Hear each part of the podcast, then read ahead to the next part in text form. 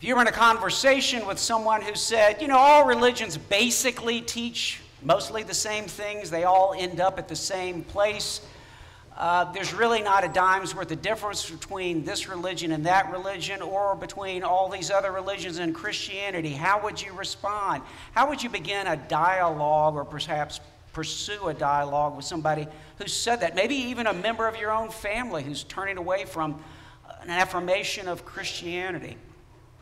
Well, there, there are a lot of ways that we can respond, and obviously we talk about some of these on Sunday mornings in Sunday school, on Wednesday night. But I would encourage you always to keep your own heart, soul, and mind fixed on God Himself and an understanding of God Himself. And so, part of the conversation, which would be applicable, would be to start talking about who God is in the Christian faith. He's unlike any other God, He's not the Father um, of some other religion. He's not the multiple fathers of Hinduism. He's not Allah of Islam. He's God, the Father, the Son, and the Holy Spirit. So the triune God, who in himself and of himself is love, is distinct from any other God, so to speak, that people could turn to. But at the heart of that, you could begin talking, and should, in fact, begin talking about Jesus the Son of God. And, and part of talking about Jesus invites us to begin to share the gospel with people that, uh, on the one hand, we are far more sinful and far more desperate for salvation than we can even ourselves begin to understand, to comprehend. But on the other hand, God is more loving and gracious that even Christians sometimes can begin to imagine. That the Son of God became flesh, became one of us, took on our flesh and ultimately our death to save us. That's awesome, isn't it? And, and, and of course, point central of the story we've talked about in this series. Um, the birth of Jesus on Christmas Eve and Christmas Day. We're back to the birth now. We've talked about the Holy Spirit's conceiving Jesus within the Virgin Mary. And, and here we are at the point of our sermon series talking about the birth of Jesus. Charles Spurgeon puts it this way Here he is, Jesus, infinite and yet an infant I mean, try to get your mind around that. Infinite, yet an infant. Eternal, yet born of a woman. Almighty, yet nursing at a woman's breast. Supporting the universe, and yet needing to be carried in his mother's arms. Heir of all things and yet the despised son of a carpenter. Jesus. No one else. So, we're going to talk about Jesus today and his coming and return to some of the things pretty much the sermon from Christmas Eve and Christmas Day supplement what we'll do here, particularly the Christmas Eve sermon, Unexpected. I encourage you, if you missed that, to go back and listen to that. And actually, the whole service was beautiful. But today we're going to turn back to three passages of Scripture, a couple from the Old Testament, from Micah uh, chapter 5, verses 2 through the beginning of verse 5, and then also to Isaiah, the prophet Isaiah. They're, they're prophets from the same time period, over 700 years before Jesus' birth. Isaiah chapter 9, verses 6 and 7. And then we're going to move forward uh, in Luke chapter 2 today, after spending quite a bit of time in Luke chapter 1. So, hear now the word of God. But you, O Bethlehem Ephrathah, who are too little to be among the clans of Judah, from you shall come forth for me one who is to be ruler in Israel whose coming forth is from of old, from ancient days. Therefore, he shall give them up until the time when she who is in labor has given birth. Then the rest of his brothers shall return to the people of Israel. And he shall stand and shepherd his flock in the strength of the Lord, in the majesty of the name of the Lord his God, and they shall dwell secure. For now he shall be great to the ends of the earth. And he, he shall be their peace. And then to Isaiah chapter 9, verses 6 and 7.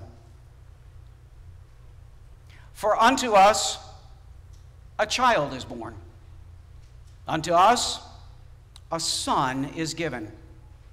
And the government shall be upon his shoulder, and his name shall be called Wonderful Counselor, Mighty God, Everlasting Father, Prince of Peace. Of the increase of his government and of peace, there will be no end.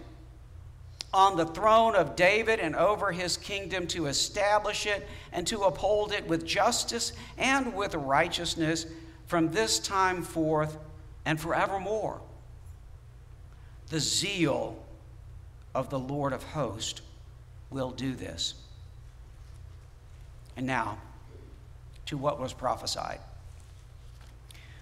Luke chapter 2.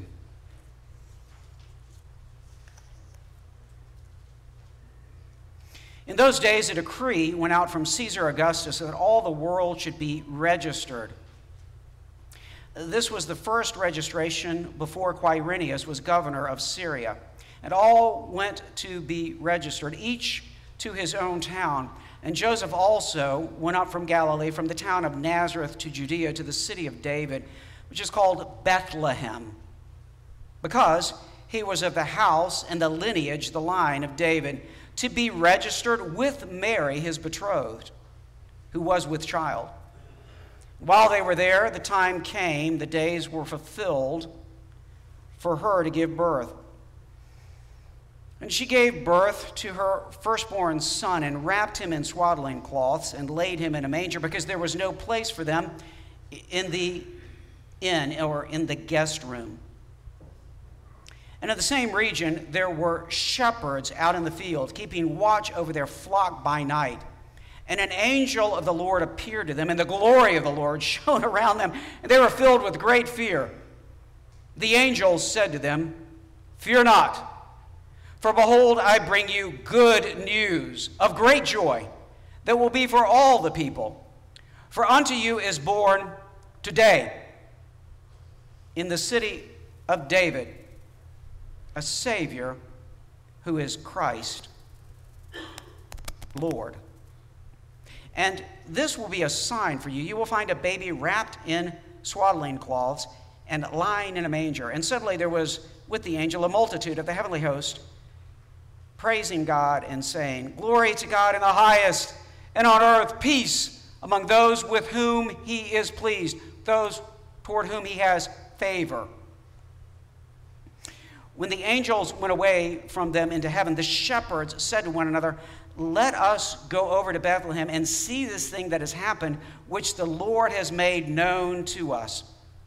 And they went with haste and found Mary and Joseph and the baby lying in a manger.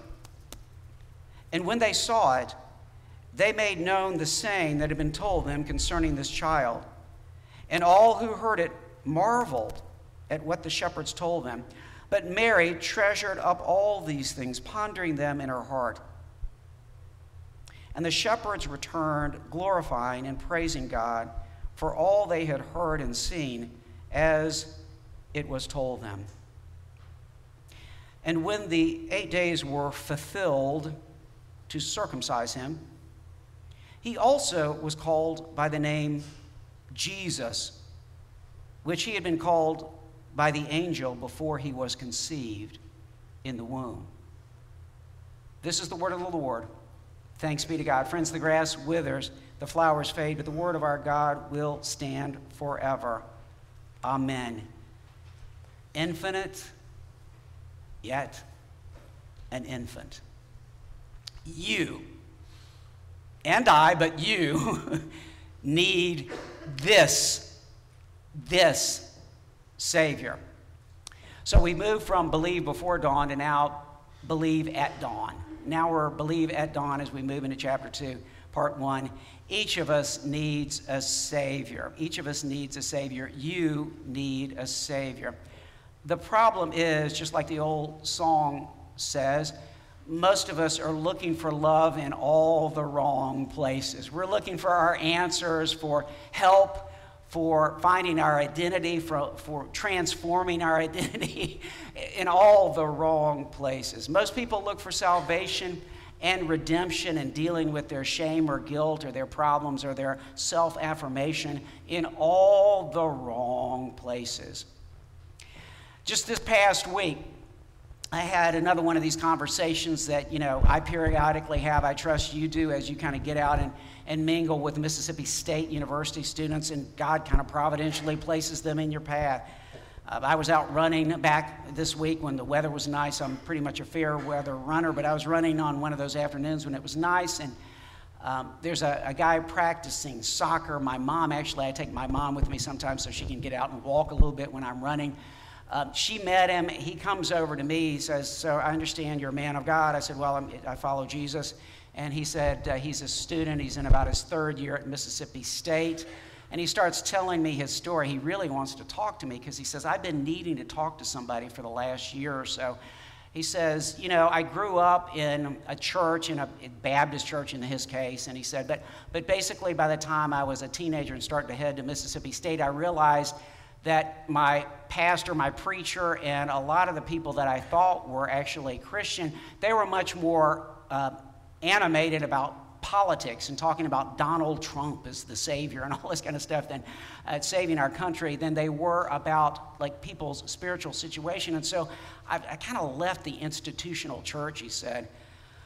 Um, and he said what happened is um, I started, he, he said, I started reading uh, Eastern Orthodox monks. Are you familiar with Eastern Orthodox monks? And I, and I said, Yes, I, I am. And uh, he said, Well, I, I started reading, I, I, I, think he, he said he was reading Barsanuphius of um, Gaza. And I said, Yeah, yeah, I know Barsanuphius. So he, he started talking about Barsanuphius a little bit and said, he, I was reading him for months. And uh, I was really trying to, you know, be spiritual, looking to his writings. And he says a lot of really otherworldly things. And I said, Yeah, I know that.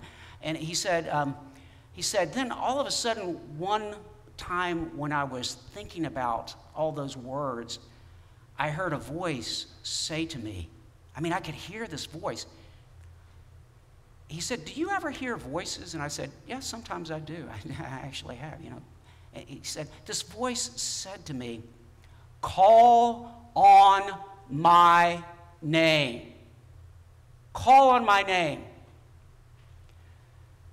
And he said, So I called on Barsanuphius' name, and I just felt coldness. There was nothing going on. I, he said, You've heard voices before. What do you think was going on? I said, Well, I think what was happening was the actual Son of God, Jesus, was inviting you to call on his name that you might be turned towards salvation. And so this conversation went the way a lot of times conversations go. You know, he kind of turned to something else. He, you know, you're going to say, well, that, that, that doesn't follow, but it does. This is the way this typically works. He said, What do you think about the Roman Catholic Church and their crusade against the Cathars? I said, okay, so you want to talk about the Cathari crusade? I said, yeah, it was, it was really bad. He said, I said, it was, it was devastating. It's horrible. I mean, the Albigensian crusade against the Catharis, you know, in, in, in Europe and France and, and Spain was, um, was as bad as anything that the Roman Catholic Church did in crusades against uh, in, in the Middle East. There's no question about it. They killed all those women and children. It's horrible. I said, but you, you understand, that's not Jesus. I said, Jesus teaches us a different way. Jesus says those who live by the sword die by the sword. Jesus is a different, you, you don't get confused with, with all that church history or Catholic history. I, I'm talking to you about Jesus the one who actually called your name. It wasn't Barsanuphius. It wasn't Pope Innocent who, you know, motivated the Albigensian Crusade. It's, it's, it's the actual Son of God. I want to talk to you about the Son of God because he's calling you to himself. I'm convinced that this is an invitation from the Lord. I said it's kind of interesting I'm having this conversation with you because in about five days I'm going to be preaching on something that directly pertains to this. Call on my name. I said, I want to talk to you some more. I'd love to pray with you right now. He's giving you the invitation. You want to go ahead and pray now? He said, No, but I'd like to talk to you again sometime. I said, Okay, good. Let's, give me your contact. And I said, You need to come to church. And I'd love to get you in conversation with some of our other folks from the church. Call on my name. Call on my name. Uh, we have a domain awareness gap. Did you know that? That wasn't what I called it. I kind of knew it already, theologically and instinctively, but I didn't realize we called it a DAG uh, or a domain awareness gap until last week. And that's, what, of course, when um, four star Air Force Lieutenant General Glen VanHerck, you know, he's about the highest you get in the Air Force, right? Our Air Force, right? Best and the brightest commander of both the U.S. Northern Command and the Northern American Aerospace Defense Command. He's commander of both. You understand? He's a four-star general.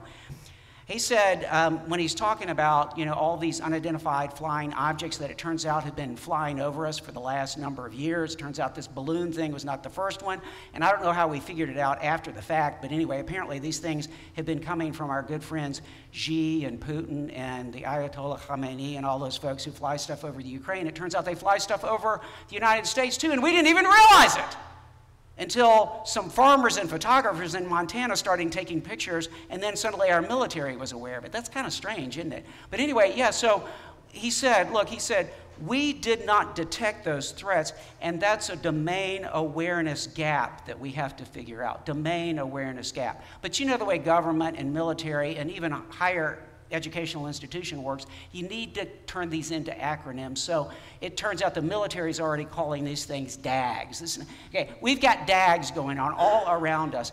Our deadliest, if you're following along with the sermon notes, it's time to gear this up now. Our deadliest DAG, our deadliest domain awareness gap is what? Is what? What are you going to fill in the blank there? It's not balloons flying overhead. It's something that is within us, working within us. And it's called, it's, three letters also sin. Sin. And that's what the Bible calls it. The Bible calls it sin. But I know I'm, I'm speaking with a really sophisticated group that's into governmental stuff and higher education stuff. So I need to turn this into an acronym. So I'll say S period, I period, N period, which I would say is self involved narcissism, self involved narcissism, self centeredness, you know, just self obsession. And that's sin. That's what sin is. And it turns out we are, because of our selfishness and self centeredness and wanting to decide good and evil for ourselves, just like Adam and Eve, we are in rebellion and at war against God, our Creator, and against His kingdom, and against the blessings He wants to give to your family and to mine, to our world. We've breached our relationship with God and with each other. And God is just. God is just. God is holy. God is also omniscient. He knows everything that goes on with our time, with our money, with our bodies, with our minds, with our thoughts. And he's just and holy and good. He's good.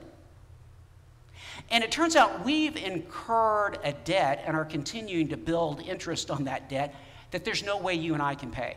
I mean, I can't even get close to paying off this debt to God. You've ruptured a relationship that was your most important relationship with the one who made you. You and I have. And we can't repair that rupture.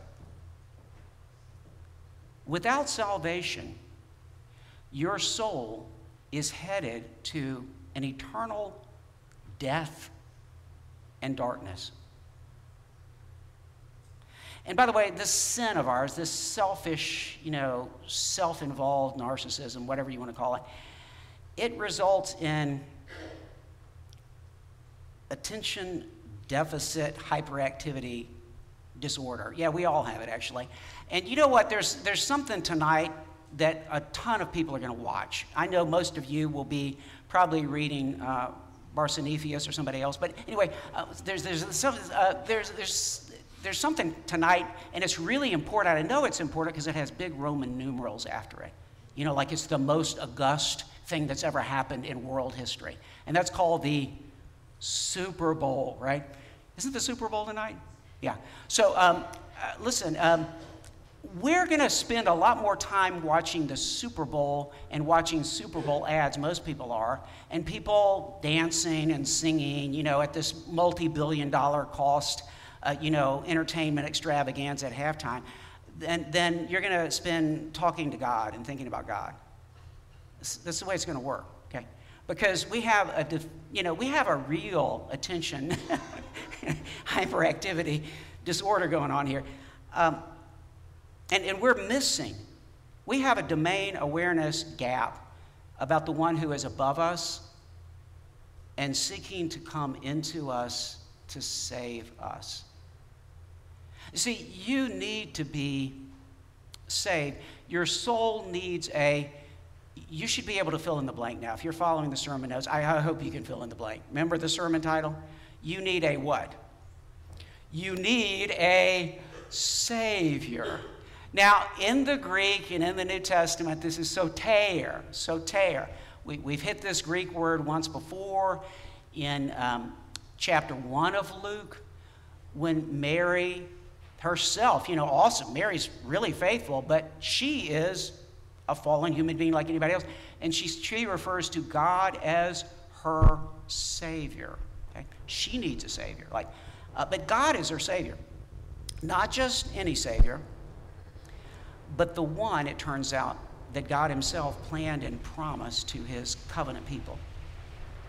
The one who can reconcile us to God, who can pay all that debt I was talking about, because He's in a different kind of position. He's God, but He also comes as one of us. I mean, there's only one, only one, not just appearing as a human being like in the myths or in Hinduism or something like that. I mean, actually one of us, yet God. And He brings to us the reconciliation of God's justice and righteousness on the one hand, and love and grace and mercy on the other hand. Now, I, I, I, grant you, there are a whole lot of false saviors out in the world. And I'll give you the par excellence pretty much from the time Jesus was born uh, the gospel of a political and commercial God um, and that is the man who was referred to as the Savior of the whole human race. I mean, he was actually referred to as the Savior. I'm not talking about Jesus yet. I'm going to get to Jesus. You're supposed to understand Jesus is contradistinction to this Savior. He is the most powerful and the richest man on earth at the time of Jesus, and his name is Octavius, otherwise known as Augustus, the revered one. I talked about this on Christmas Eve the Roman Senate had never given this, this title to a human being, to a human being, until they gave it to Octavius Caesar, you know, the adopted son, the, the great nephew of, of uh, Julius that Julius had adopted. They gave it to, to Augustus. It implies um, somebody who's worthy of reverence and worship. Worship.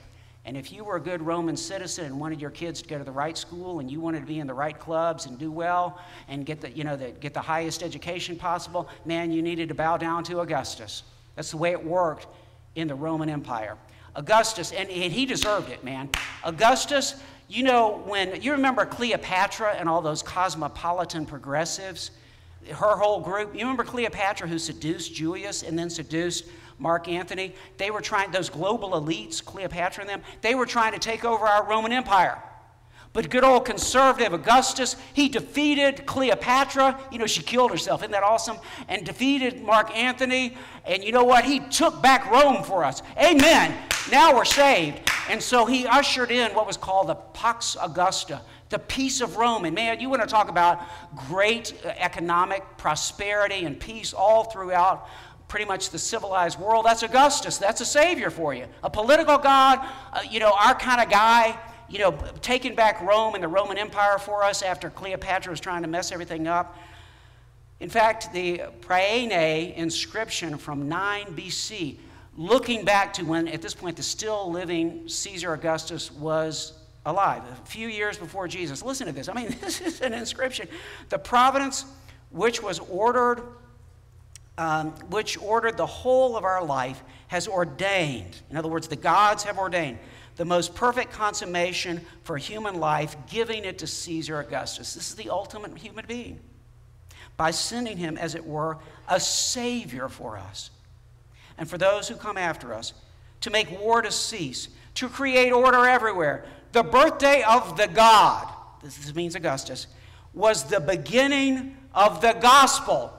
Gospel, good news, is Roman propaganda language. You have to understand this as you open Luke chapter 2. Talked about this on Christmas Eve. It's Roman propaganda language.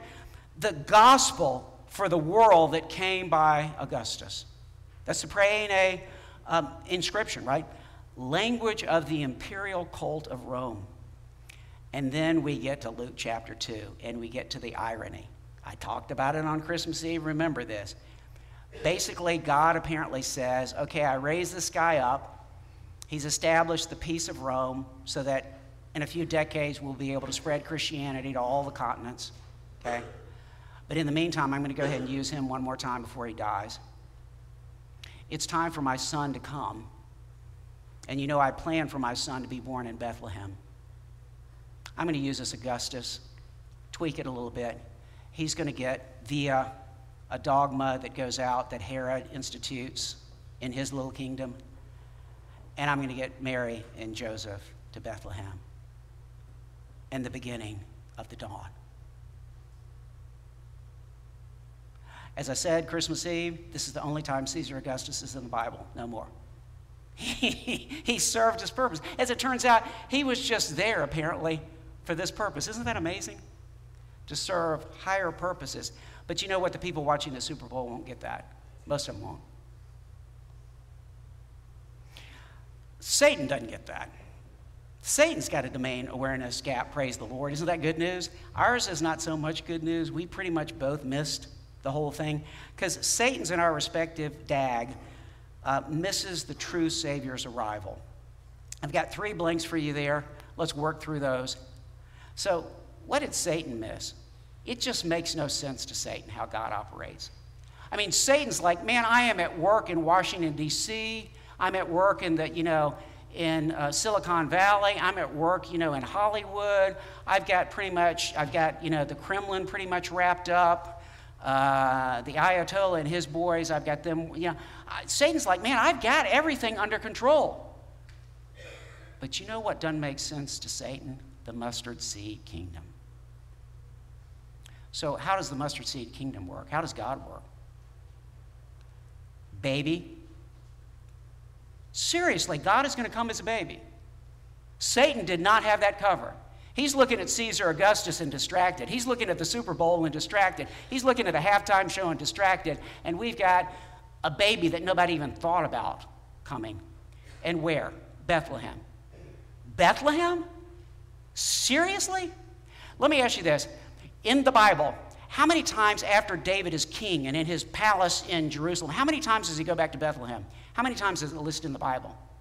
Let's see, count it up. Zero.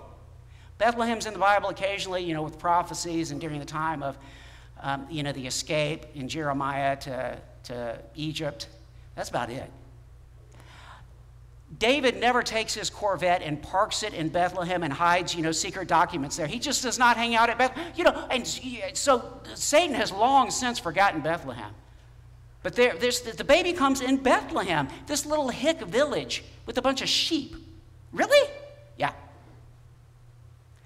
And of course, you know this one's coming manger, where the animals eat. Really? I mean, Satan had everything else covered. He had all the halls of power covered, he had all the communication lines covered. He didn't have that covered.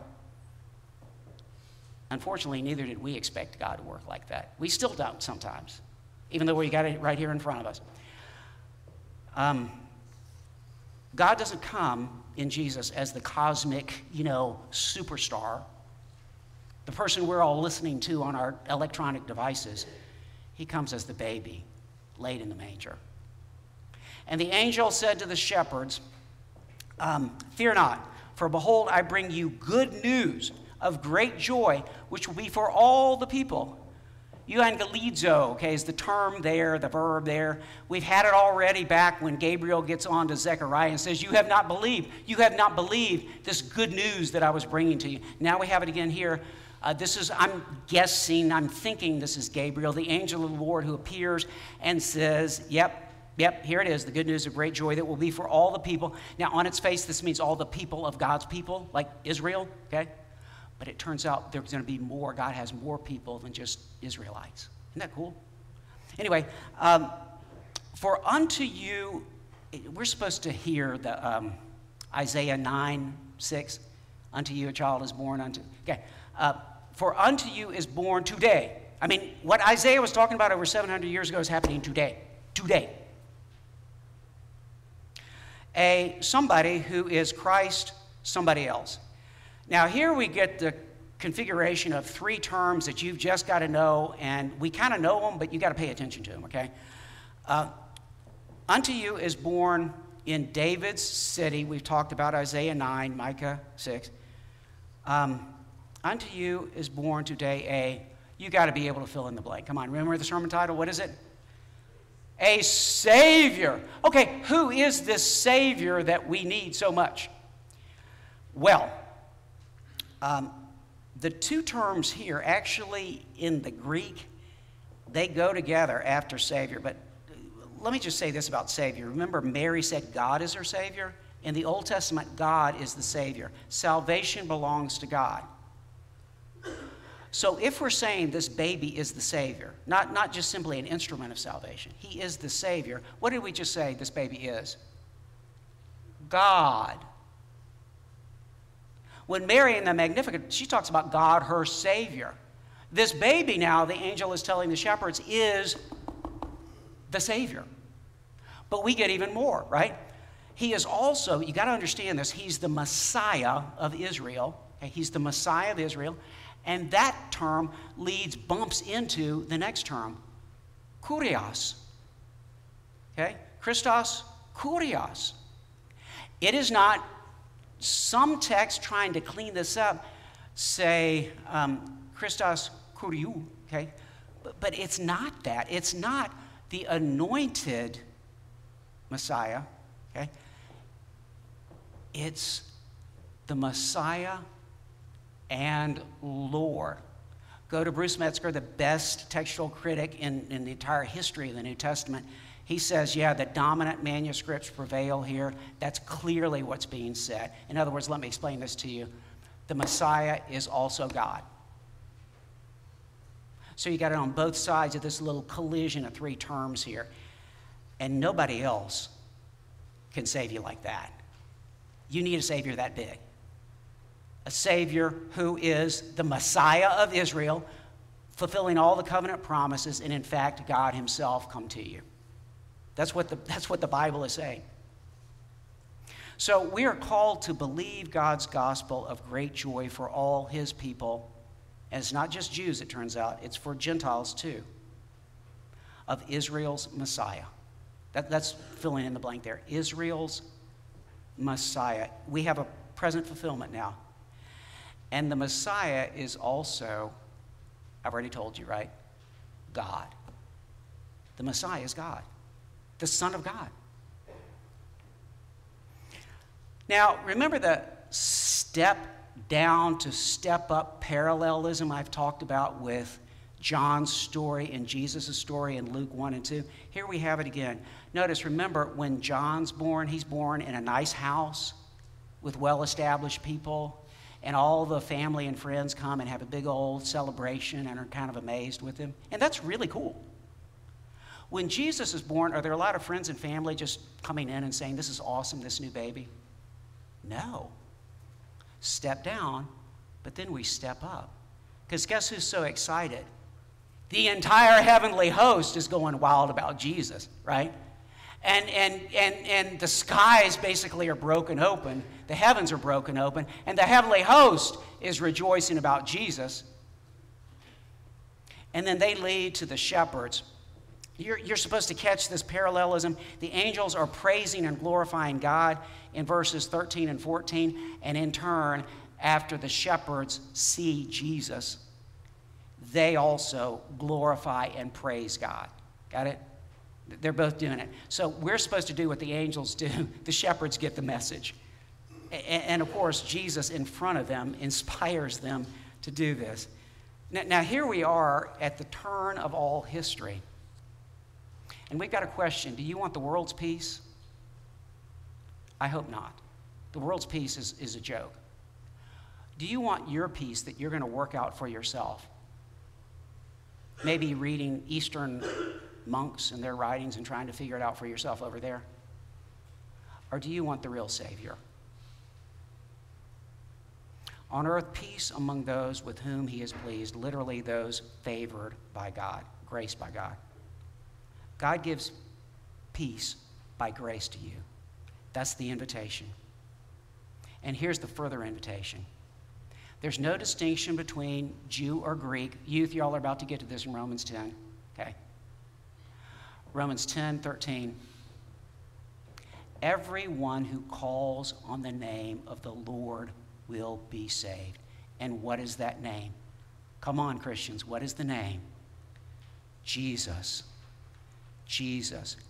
Believe his name. Now, when the eight days were fulfilled to circumcise him, um, he was called by the name Jesus. That's fill in the blank there.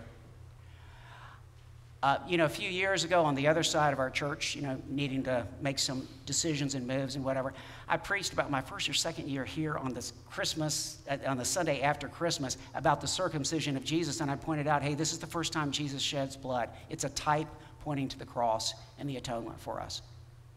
This is all set up prophetically by God. And I actually had personnel committee members come to me and say, some of the members don't like you talking about stuff like that. You know, that's, and I said, It's in the Bible, and he's, he's our Savior. Like, you have to understand this to understand salvation. And they said, Yeah, but it makes people uncomfortable when parts of the Bible we don't like here. And I'm so glad we've been set free from that. You know what? So let me just tell you up, up front He sheds His blood, He is circumcised. And this is a type pointing to the cross, okay? In our place, okay? This, this is what the circumcision was all about on the eighth day, fulfilling the covenant, right? And being named Jesus. What does that name mean? It means the Lord Savior, or it can mean the Lord's salvation. It can be translated either way. Yeshua be translated either way. But either way, salvation belongs to the Lord. The Old Testament keeps telling us over and over again the Lord is the Savior, the Lord God is the Savior, and this baby is that Savior. This is the Savior you need. He's come all the way down to earth to be born and to be placed in a manger and to be circumcised on the eighth day and to prepare to go to the cross for you. Call on his name. You need this Savior. Believe, as the New Testament says, in the name of Jesus, what his name means, and call on him fully and be saved. Just like I'm going to continue to invite my friend to, like I did in a text yesterday. Love to get together with you. Let's talk further about Jesus. Call on his name. Your children call on his name. In the name of the Father, the Son, and the Holy Spirit, now and forever. Amen. We hope you enjoyed this sermon from First Presbyterian Church in Starkville, Mississippi. If you want to find out more about our church and our ministries, please visit fpcstarkville.org. If you'd like someone to reach out to you and uh, maybe grab coffee or lunch to get to know us a little bit better, you can go to fpcstarkville.org slash connect and fill out the form there. And if you like what you're doing and want to see more, uh, go to fpcstarkville.org slash give to give.